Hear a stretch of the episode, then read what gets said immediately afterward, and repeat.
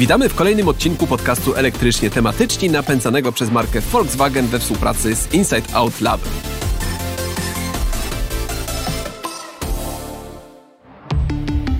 Samochody elektryczne zdobywają coraz większą popularność na całym świecie, ale także w Polsce.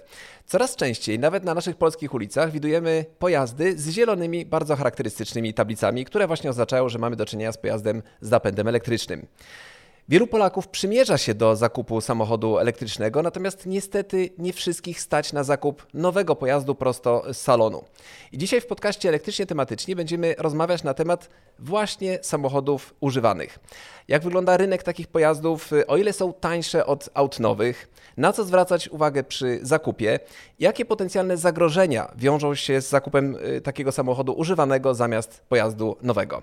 Moim gościem dzisiaj jest Daniel Grzyb, który jest y, bardzo znanym w Polsce entuzjastą samochodów y, elektrycznych. Prowadzi najpopularniejszy na YouTubie y, kanał poświęcony właśnie samochodom elektrycznym, a także jest właścicielem wypożyczalni samochodów elektrycznych Iwirent. Cześć Daniel. Cześć, cześć, dziękuję bardzo za to ciepłe przyjęcie. Daniel, ty jeździsz już od wielu lat samochodami elektrycznymi. Jednym z nich już przejechałeś kilkaset tysięcy kilometrów. Powiedz, jak wygląda taka eksploatacja takiego samochodu właśnie po latach? Z jakimi problemami się potencjalnie mierzyłeś? Czy wymieniałeś akumulatory? Jak często wymieniasz y, opony? Jak to wygląda w przypadku takiej wieloletniej eksploatacji samochodu elektrycznego? Bardzo częste pytanie. Jak wszystkim mówię zawsze, że moją Tesla Model S, którą jeżdżę już od 6 lat, zrobiłem już w tym momencie, wczoraj przekroczyłem 360 tysięcy kilometrów, e, to wszyscy zawsze pytają, to która to już jest bateria w tym twoim samochodzie? A okazuje się, że bateria jest cały czas jedna i ta sama. Że, od nowości. E, tak, od nowości mhm. nie była wymieniana, nigdy nie było problemu. E, skłamałbym mówiąc, że nie było problemów z samochodem, ale to były takie problemy, które albo były rozwiązane na gwarancji i producent sam zapłacił, na przykład jak wymiana silnika kiedyś przy około 100 tysiącach kilometrów przebiegu, ale bateria do tej pory jest cały czas nieruszana. Degradacja, jak jeszcze w zeszłym roku sprawdzałem, to było około 12%, czyli tak lekko licząc to jest około 40 kilometrów ubytku zasięgu po mhm. przejechaniu, wtedy miałem niecałe 300 tysięcy przebiegu przebiegu. Czy to nieprawdą jest, że takim samochodem, jeżeli przejedziemy 100 y, tysięcy kilometrów, to nagle nam spada zasięg do 10% pierwotnie Nie, nie, absolutnie nie. Mhm. I mam też wielu znajomych, którzy mają takie, mm, takie samochody, które mają po kilkaset tysięcy kilometrów przebiegu mhm. i jakby ta utrata mm, pojemności początkowej jest na tyle nieduża, tak nieduża, że nie odczuwa się, y, że na przykład kiedyś mogłem pojechać z Poznania do Warszawy, a dzisiaj już nie, albo muszę się bardziej pilnować. Ja po prostu tego samochodu używam tak samo jak, jak kiedyś i wczoraj wracając z Katowic też bez problemu dojechałem. Najpierw wjechałem rano do Krakowa, te 300 km bez problemu zrobiłem jeszcze z dużą rezerwą i wracając z Katowic później do Warszawy tak samo. Jakby nie mam żadnych blokad, że oto auto jest stare, to muszę się częściej ładować. Też ciekawą chyba jest informacją to, że y, teraz po latach, kiedy te samochody elektryczne są dostępne y, w Polsce i w ogóle na świecie już y, od, od wielu lat, widzimy, że rzeczywiście te informacje, które rozpowszechniają zwłaszcza przeciwnicy elektromobilności, że, tak, że te akumulatory po kilku latach będą się nadawały do wyrzucenia, są nieprawdziwe, bo rzeczywiście te samochody kilkuletnie, nawet kilkunastoletnie nadal jeżdżą elektryczne. Zgadza się. Ja tutaj chciałbym jeszcze dodać, że często się mówi o utylizacji baterii, czy właśnie tak jak nazwałeś to, wyrzucaniu baterii, mhm. ale czegoś takiego nie będzie, bo baterie są na tyle cennym surowcem, że nikt nie będzie ich wyrzucał, czy tak jak się kiedyś to mówiło, że będą wrzucane do morza albo wrzucane do lasu i składowane, bo, bo można dać im drugie życie i baterie po prostu będą poddawane procesom recyklingu, czyli będą odzyskiwane te same surowce e, i, i dzisiaj nawet wyniki takich jakby badań i, i wyniki odzysku są bardzo obiecujące, bo e, niektórzy producenci, znaczy niektórzy, niektóre firmy są w stanie odzyskać nawet 90 99% surowców z takiego akumulatora zużytego. Mam też znajomych, którzy przerabiają na przykład takie akumulatory na powerbanki. Mam w domu tak, taki powerbank. Ten, ten, ten tak, ale nie, nie, takie małe powerbanki. A, małe właśnie powerbanki. To może nam kilka razy y, naładować telefon do pełna. To jest właśnie przykład tego, co można zrobić z bateriami. To jest tylko taki właśnie naoczny przykład, że nie trzeba ich wyrzucać, nie trzeba gdzieś składować, tylko możemy właśnie zrobić z nich albo magazyn do domu, albo wykorzystać je do zasilania innych urządzeń, albo jeszcze no, tak naprawdę sky is the limit. No właśnie fajne jest to, że teraz często możemy się spotkać z tym, że, że użytkownicy z takich starych, naprawdę starych, y, kilkunastoletnich samochodów wyciągają y, akumulatory i robią z dwóch samochodów, na przykład wyciągają takie pakiety akumulatorów i robią y, magazyn energii do domu. Tak. Więc, więc można w ten sposób te stare akumulatory odzyskać. Natomiast wróćmy rzeczywiście do, do samochodu, do, do zakupu takich samochodów używanych, może niekoniecznie kilkunastoletnich, ale takich kilkuletnich, może do dziesięcioletnich. Powiedz mi, czy Czy dzisiaj w ogóle zakup takiego samochodu y, używanego y, się opłaca tak naprawdę? Y, ponieważ w przypadku samochodów nowych mamy, mamy dopłaty, mhm. mamy gwarancję właśnie na te akumulatory. Najczęściej to jest 8 lat albo 160 tysięcy, to jest chyba taka przeciętna, 160 tysięcy kilometrów gwarancja na akumulator. A jak to wygląda w przypadku samochodów używanych? Jak bardzo one tracą też na wartości w stosunku do samochodu nowego? Z mojego doświadczenia bardzo mało tracą na wartości, a nawet w, jakby w w związku z tym, co się ostatnio dzieje na świecie i pandemia i wojna mhm. y, u naszych sąsiadów, to ta wartość aż wzrasta i rynek samochodów używanych bardzo mocno się rozwija i to można zaobserwować nawet na ogłoszeniach w Polsce, na, w internecie. Bardzo dużo takich samochodów. Myślę, że najwięcej właśnie przyjeżdża takich samochodów z, Nor y, z Norwegii, z Niemiec. Niemcy chyba są teraz największym takim krajem, który będzie jakby eksportował te używane. Już wymienia na nowsze modele sobie. Tak, Oni już wymienia, nowsze, tak. a do nas już zamiast y, starych Passatów TDI-ku to mamy w tej chwili już elektryki. Tak, no bo jak, jak sobie spojrzymy, od ilu lat są elektryki na rynku, no to wychodzi na to, że faktycznie już te pierwsze partie już y, zostały, jakby, jakby te leasingi się pokończyły Niemcom i to wszystko teraz zostaje odsprzedane i bardzo dużo takich samochodów do nas trafia.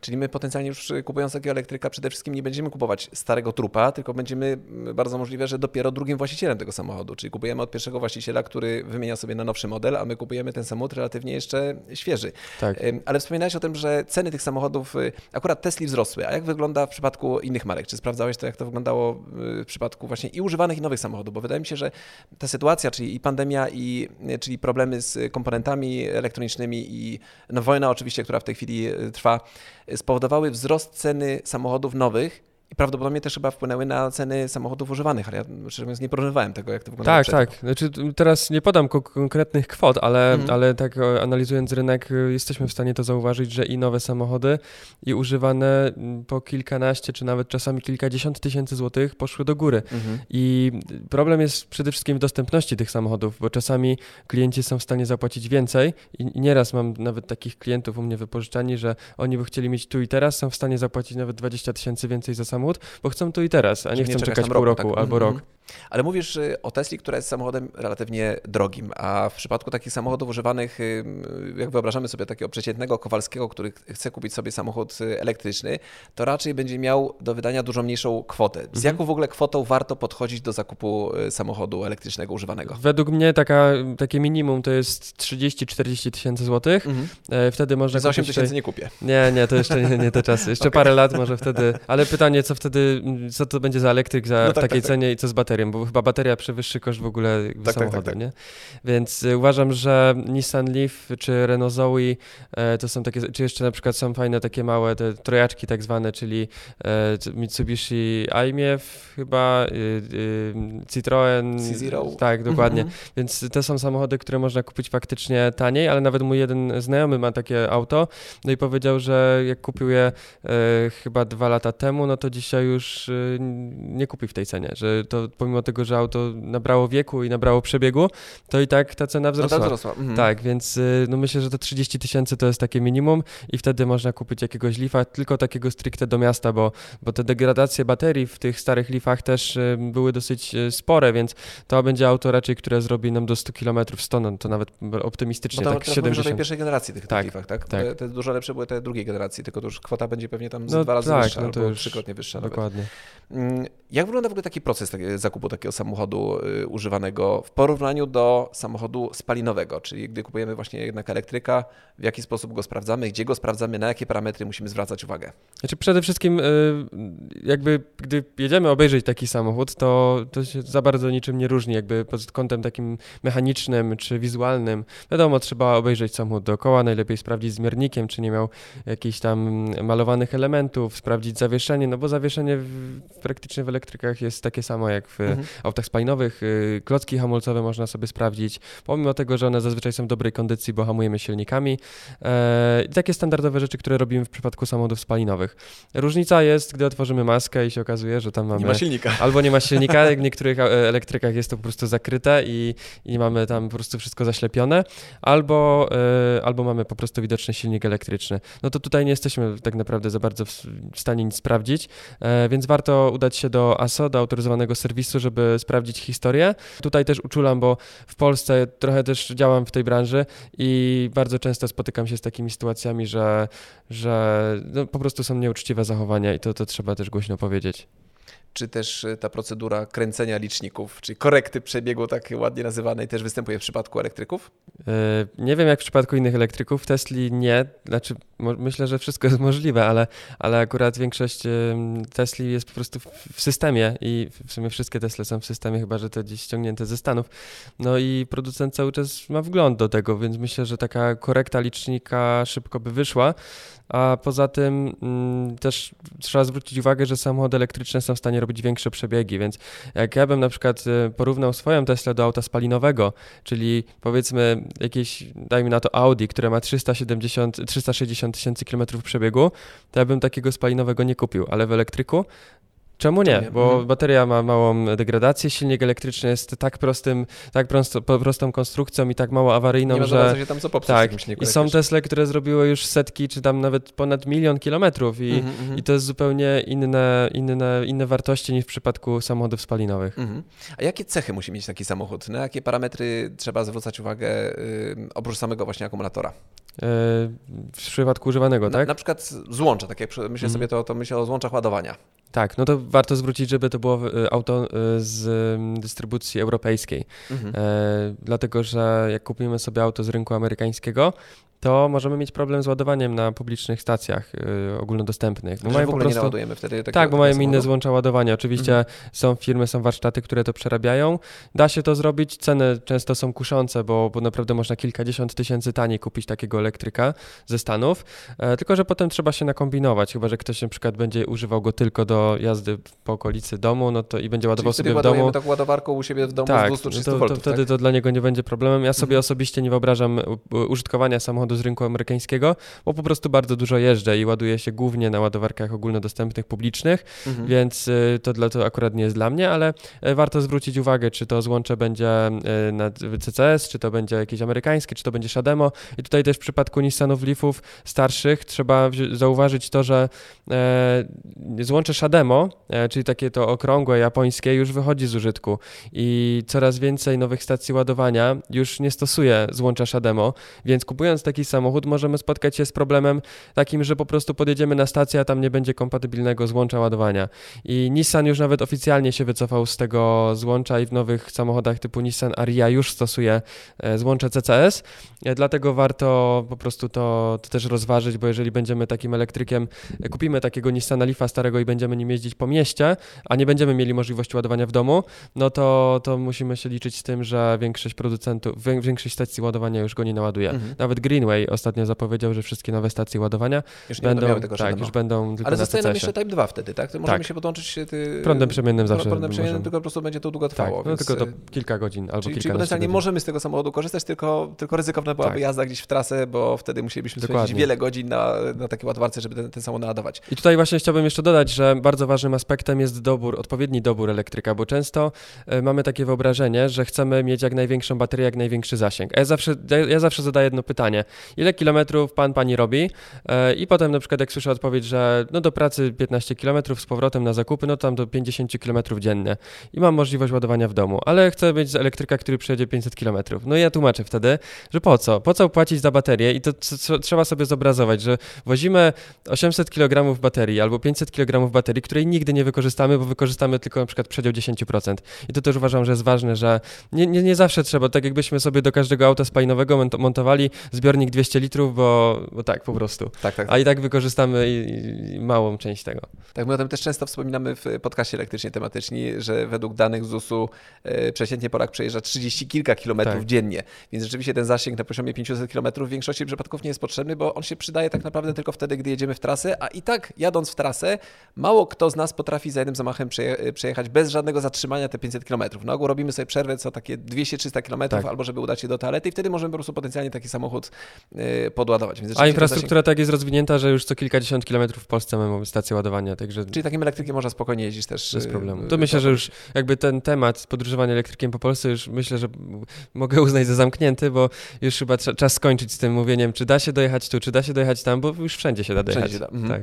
A jeżeli chcemy, żeby jednak ten zasięg był na poziomie tych mm, no, 150 km na przykład, bo to jest takie 100-150 km, to jest taki wystarczający zasięg, który pozwoli nam dość spokojnie mhm. się poruszać nie tylko po mieście, ale również e, poza miastem, to w jaki sposób możemy sprawdzić, czy ten samochód używany, który oglądamy, czy on rzeczywiście ten akumulator ma z takim zasięgiem, czy, czy on tyle jest w stanie przejechać? No najlepiej byłoby przejechać się i sprawdzić, przejechać naładować do pełna i sprawdzić faktycznie jakiś zasięg, bo czasami te wskazania na komputerach mogą być różne, ale zazwyczaj one też są w miarę, mm, w miarę takie realne, więc warto to sprawdzić. Można Czyli też... to, co nam komputer pokazuje. Tak, jak może... pokazuje nam ręcz na przykład 200 km, mm, to, tak. to możemy być spokojnie, ale jak pokazuje ręcz 80, to tak. już przy 100% naładowanym akumulatorze pierwsze, to pierwsze, nis, Tak, pierwsze Nissany Leafy miały też, drugie chyba też y, takie wska wskaźnik jakby zużycia, znaczy Taki żywotności baterii.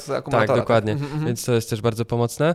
E, można też się podpiąć do po prostu złącza OBD i sprawdzić, e, co samochód pokazuje, co pokazuje BMS, e, jakie tam napięcie na ogniwach i tak dalej. To już taka bardziej zaawansowana opcja, ale myślę, że wyspecjalizowane warsztaty, e, które zajmują się samochodami elektrycznymi bez problemu sobie z tym poradzą i wtedy można sobie obliczyć nawet degradację baterii e, i myślę, że to jest właśnie też jakby ważnym aspektem, bo trzeba pamiętać o tym, że o baterię trzeba odpowiednio dbać. Jak y, kupujemy elektryka używanego, to nie wiemy, czy osoba, która nim jeździła, czy na przykład nie ładowała go zawsze do 100% i go zostawiała i ta bateria jest w gorszej kondycji, albo ile razy taki samochód się rozładował, to jest też bardzo szkodliwe dla baterii. I, no i wiem, ja wiem osobiście, że ludzie y, różnie traktują baterie. Niektórzy trzymają się ładnie w zakresie 20-80%, a niektórzy po prostu ładują 0, do 100. 0, 100, 0, 100 dokładnie. Jeszcze w dodatku za każdym razem na 200 kW ładowarce, tak. co też daje w kość takiemu tak. akumulatorowi, bo tak. jednak najbardziej yy, zdrowe do takiego akumulatora jest ładowanie niskim prądem, czyli tak. nawet optymalnie byłoby ładować właśnie na ładowarce AC, yy, a nawet w domu na 230 V, to pozwoli nam uzyskać najwyższą pojemność tego akumulatora, tak. największą żywotność tego Ale też tutaj nie trzeba się tego obawiać, bo w przypadku mojej Tesli, jak ja sprawdzałem właśnie degradację, to wyszło mi, że mam 58 tysięcy kWh doładowanych prądem stałym na szybkich stacjach, a zaledwie chyba 18 tysięcy kWh prądem przemiennym. Mhm. I pomimo tego, że przeważnie ładowałem na szybkich stacjach ładowania, to ta degradacja była bardzo niska.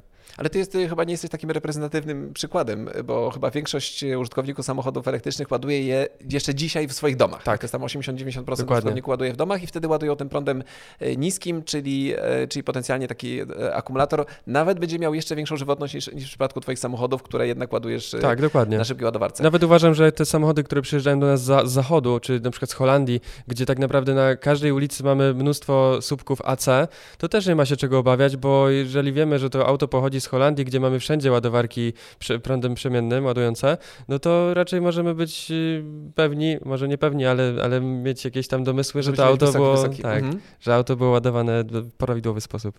E, a co jeśli okaże się, że y, ten akumulator jednak jest w złej kondycji w takim samochodzie, że y, przejeżdża 80 albo 100 km i stwierdzimy, że to jest dla nas za mało, chcielibyśmy mieć więcej. Czy możemy tak dość łatwo wymienić ten akumulator i jaki to jest mniej więcej koszt wymiany takiego akumulatora? To zależy od samochodu. Y, koszt wymiany akumulatora to jest od 20-30 tysięcy złotych wzwyż. Mhm. Też oczywiście tu tak bardzo ogólnikowo rozmawiamy, zależy jaki samochód, taki jest przypadek, bo to różnie bywa. Są też możliwości naprawy czy regeneracji takich e, ogni, znaczy takich e, akumulatorów. Tam są pojedyncze cele można Tak, można tak. wymienić na przykład uszkodzone cele i to też, e, to też jest ważne, żeby to podkreślić, że uszkodzone baterie nie podlegają takiej wymianie, że wyrzucamy całość i wkładamy nową, tylko już są serwisy, które, nawet w Polsce są takie serwisy, które są w stanie wymienić właśnie poszczególne ogniwa na, na nowe mm, i, i akumulator dalej działa. Mhm. E, więc y, zależy jaka pojemność. Przede wszystkim tutaj od pojemności zależy ile, ile kilowatogodzin e, taki akumulator ma i jaki będzie koszt, ale, no, ale tu musimy liczyć się z dziesiątkami tysięcy złotych. Czyli warto tak naprawdę dobrze zweryfikować ten akumulator, czyli przy zakupie tego samochodu elektrycznego czasem jeżeli trafi nam się jakaś okazja, to jednak warto dorzucić na przykład te 10 tysięcy złotych do samochodu, który y, będzie miał y, w lepszym stanie akumulator, niż zakładać, że zapłacę 10 tysięcy mniej, ale, ale najwyżej sobie ten akumulator wymienię, bo potem może się okazać, że te 10 tysięcy, które zaoszczędziliśmy, potem wielokrotnie będziemy musieli więcej przepłacić przy wymianie e, akumulatora. Dokładnie. E, A co w, jeszcze oprócz tego samego akumulatora jeszcze się tak zużywa w samochodzie elektrycznym, bo niektórzy mówią na przykład, że opony, przez to, mhm. że takie samochody są cięższe albo że mają wyższy moment obrotowy, że te opony na przykład trzeba częściej zmieniać. Czy na przykład ty też tak jak często zmieniasz u siebie opony w swoich samochodach? Znaczy y, w zeszłym roku właśnie specjalnie sobie to przetestowałem. Kupiłem nowy zestaw y, opon letnich, taki dobry, bo zazwyczaj na oponach nie oszczędzam. Uważam, że to jest najważniejszy element, mhm. który, jedyny element, Kwestia który ma styczność tak, z, zie, z ziemią, z jezdnią, więc na tym nigdy nie oszczędzam.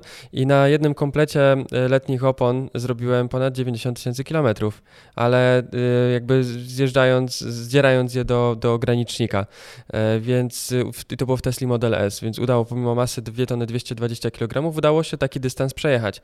E, akurat wtedy dużo jeździłem w trasy w tym okresie, w tej eksploatacji tych opon, więc y, po prostu na, na trasach dużej ilości kilometrów pokonałem, ale faktycznie mm, jakby w poprzednich latach, gdy używałem, no to na kilkadziesiąt tysięcy kilometrów opony starczały i to jest w sumie taka jedna, jedyna rzecz, którą jakby co roku muszę wymieniać, dokupo, do, kupować czy serwisować. Mhm. E, klocków hamulcowych nigdy nie wymieniałem, ani tarczy hamulcowych. Właśnie przez, zapytać o tego. Tak, przez, przez 360 tysięcy kilometrów cały czas Przez są... 360 tysięcy tak, masz te same klocki hamulcowe? Tak, tak. Nigdy nie wymieniałem, dlatego że staram się hamować silnikami. Mhm. I się nauczyłem tego już od początku, że jak widzę czerwone światło, to odpuszczam pedał przyspieszenia, auto samo sobie dohamowuje. Mhm. Dzięki temu nie wymieniam klocków.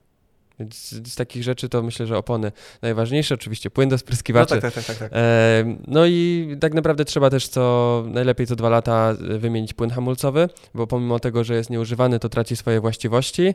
Oczywiście wszystkie filtry kabinowe, e, w Tesli mamy też filtr HEPA, wszystkie Tesla oprócz Tesli Model 3 mają filtr HEPA, czyli ten filtr słynny, który zatrzymuje ponad 90% zanieczyszczeń, to jego też warto wymienić, e, czy serwis sam klimatyzacji. No to takie podstawowe rzeczy, które robimy w każdym samochodzie, e, ale Tesla też na przykład nie ma obowiązków e, serwisowych, przyglądów serwisowych. Mhm. Tu akurat pytałem Ciebie o te elementy, które się zużywają, ponieważ e, czasem niektórzy zalecają przy, przy zakupie samochodu używanego elektrycznego sprawdzić dokładnie w jakim stanie są hamulce, mhm. ponieważ przez to, że świadomi użytkownicy samochodów elektrycznych hamują rekuperacyjnie, rzadko używają hamulców albo lekko naciskają te hamulce i dochodzi czasami do korozji na przykład tylnych tarcz hamulcowych. Tak. Tutaj taka ciekawostka ciekawostka, jak testowałem y, Volkswagena ID3, to zwróciłem uwagę na to, że z tyłu zamiast klocku, zamiast y, tarcz y, hamulcowych mamy bębny. I mówię, kurde, jak to dzisiaj y, y, mamy hamulce bębnowe w nowoczesnym samochodzie, y, wcale nie takiej niskiej klasy, może nie jest to samochód oczywiście klasy luksusowej premium, ale takiego, jak wchodziło do sprzedaży, kosztowało sto kilkadziesiąt tysięcy, co nadal było oczywiście wysoką kwotą, więc zdziwiło mnie to, że, że, ma, te, że ma te bębny zamiast tarcz, ale zapytałem właśnie się Volkswagena, z, z czego to wynika, to dostałem bardzo ciekawą odpowiedź, która mi dała dużo do myślenia, że takie tylne hamulce bębnowe są dużo bardziej wytrzymałe na rzadkie używane, używanie, ponieważ e, jeżeli mamy tarczę i słabo hamujemy, to często dochodzi po prostu do, e, do korozji tych tarcz, co ja widzę na przykład po moim samochodzie, jednym, jednym z aut, w którym mi po prostu tylne tarcze skorodowały, ponieważ e, jak się okazuje, za słabo tymi, tymi hamulcami hamuje. Więc jest to też pewna, pewien sposób producentów na wydłużenie żywotności hamulców, czyli zamiana tylnych hamulców na bębnowe niż tarczowe, właśnie ze względu na to, że po prostu rzadziej tych hamulców w tak. elektryku używamy. Są nawet specjalne procedury do, jakby, do, do, do, do, jakby, nie wiem, czy jak to nazwać, przyczyszczenia, czy mhm. e, po prostu jakby do... Tak, tam szlifować pewnie Tak, do szlifowania, tak. właśnie taka procedura hamowania, którą się wykonuje poprzez kilkukrotne takie wyhamowanie do zera, mhm. więc nawet takie rzeczy w elektrykach. Tak, żeby nie, żeby nie siedziały tak. dokładnie te hamulce.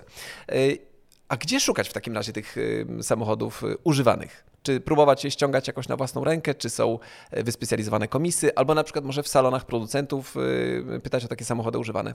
Myślę, że to byłby najlepszy pierwszy krok, czyli właśnie e, czyli produ- do producenta. Tak, do producenta. E, wiem, że wszystkie marki te tradycyjne mają zazwyczaj takie używane samochody. Dają wtedy gwarancję tak dodatkowo, Tak, gwarancję, mamy mhm. ten samochód sprawdzony, mamy wgląd do historii, nie musimy gdzieś tam jechać i sprawdzać z sprzedającym, tylko po prostu wszystko mamy na tacy. W przypadku Tesli też czasami się zdarzają takie samochody, na przykład demowe na sprzedaż, ale, ale one bardzo szybko schodzą, więc ciężko taki samochód jest dostać. No a drugim krokiem, no to co, no, pozostaje nam internet czy różne komisy. I tutaj bym najpierw korzystał z takich, które są transparentne, czyli w całej Europie i w Polsce nawet już mamy coraz więcej takich firm, które przykład aktywnie działają w mediach społecznościowych e, i które czasami oferują coś na sprzedaż. I ja też współpracuję z takim jednym warsztatem, gdzie jak sprzedajemy coś, to pokazujemy na przykład jak e, wyglądał ten samochód e, wcześniej, czy był na przykład lekko uszkodzony, to cała historia, zdjęcia i tak dalej. I wtedy mamy dużą wiarygodność i, i klient nie ma obaw, że gdzieś tam wtopi, potem jeszcze dostaje często takie wsparcie po zakupowe, czyli jeżeli coś mu się zepsuje, ma jakąś tam gwarancję na jakiś okres. I potem oczywiście jak będzie już eksploatował samochód, to cały czas może liczyć na wsparcie i ma po prostu serwis. Więc jak ja bym osobiście kupował używanego elektryka, to bym szukał czegoś takiego. Mhm. E, też widziałem w wielu krajach europejskich są takie firmy, które gdzieś tam aktywnie pokazują, co robią i jak na przykład naprawiają samochody, a potem na końcu bym sięgnął po prostu do internetu czy do jakichś komisów, chociaż y, myślę, że internet tutaj byłby najlepszym rozwiązaniem. No i przede wszystkim to, to podkreślę, że bardzo mocna weryfikacja samochodu. Tak, i to, to, to, to, co mówiliśmy wcześniej, że wtedy z takim samochodem, który znajdziemy, zwłaszcza w okazyjnej cenie w internecie, to warto go rzeczywiście dobrze sprawdzić i y, zabrać go nawet do ASO. Tak jak czytałem właśnie, y, wszyscy polecają, żeby pojechać do ASO z takim samochodem, żeby to jednak autoryzowany serwis przyjrzał się temu samochodowi, podłączył y, komputer. Tam mają odpowiednie też komputery, odpowiednią, odpowiednie narzędzie do tego, żeby ocenić właśnie w jakim stanie jest ten akumulator i że to będzie najbezpieczniejszy sposób zakupu samochodu używanego, który zagwarantuje nam to, że rzeczywiście to auto będzie w możliwie najlepszym stanie, jeżeli w ten sposób go zweryfikujemy. Tak. Dobrze, Daniel, Chyba myślę, że te najważniejsze informacje tutaj przekazaliśmy y, naszym słuchaczom i naszym y, widzom na YouTubie. Y, mam nadzieję, że te informacje były pomocne, czyli te dane, na, na co zwracać uwagę, co się zużywa.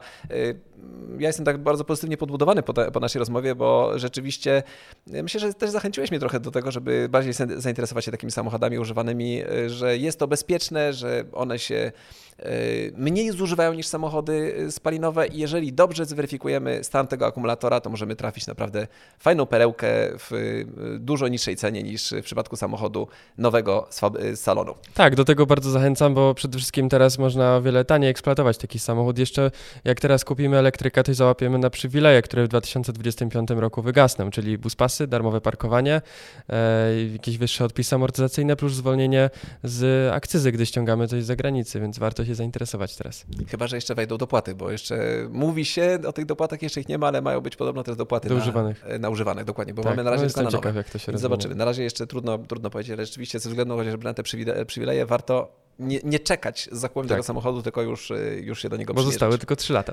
No, dokładnie, bo zostały tylko 3 lata. Przywilejów. Wielkie dzięki jeszcze raz, dzięki. Za, za rozmowę. E, a naszych słuchaczy oczywiście standardowo zachęcam do subskrybowania podcastu elektrycznie tematyczni na platformach, z których korzystacie, czy to jest Spotify, czy Apple Podcast, czy Google Podcast. I oczywiście też przypominam, że można nas oglądać na YouTubie. Przypominam, że nasz podcast napędza marka Volkswagen we współpracy z Inside Out Lab. Dziękuję bardzo i do usłyszenia niebawem w kolejnym odcinku. Dzięki raz. Cześć.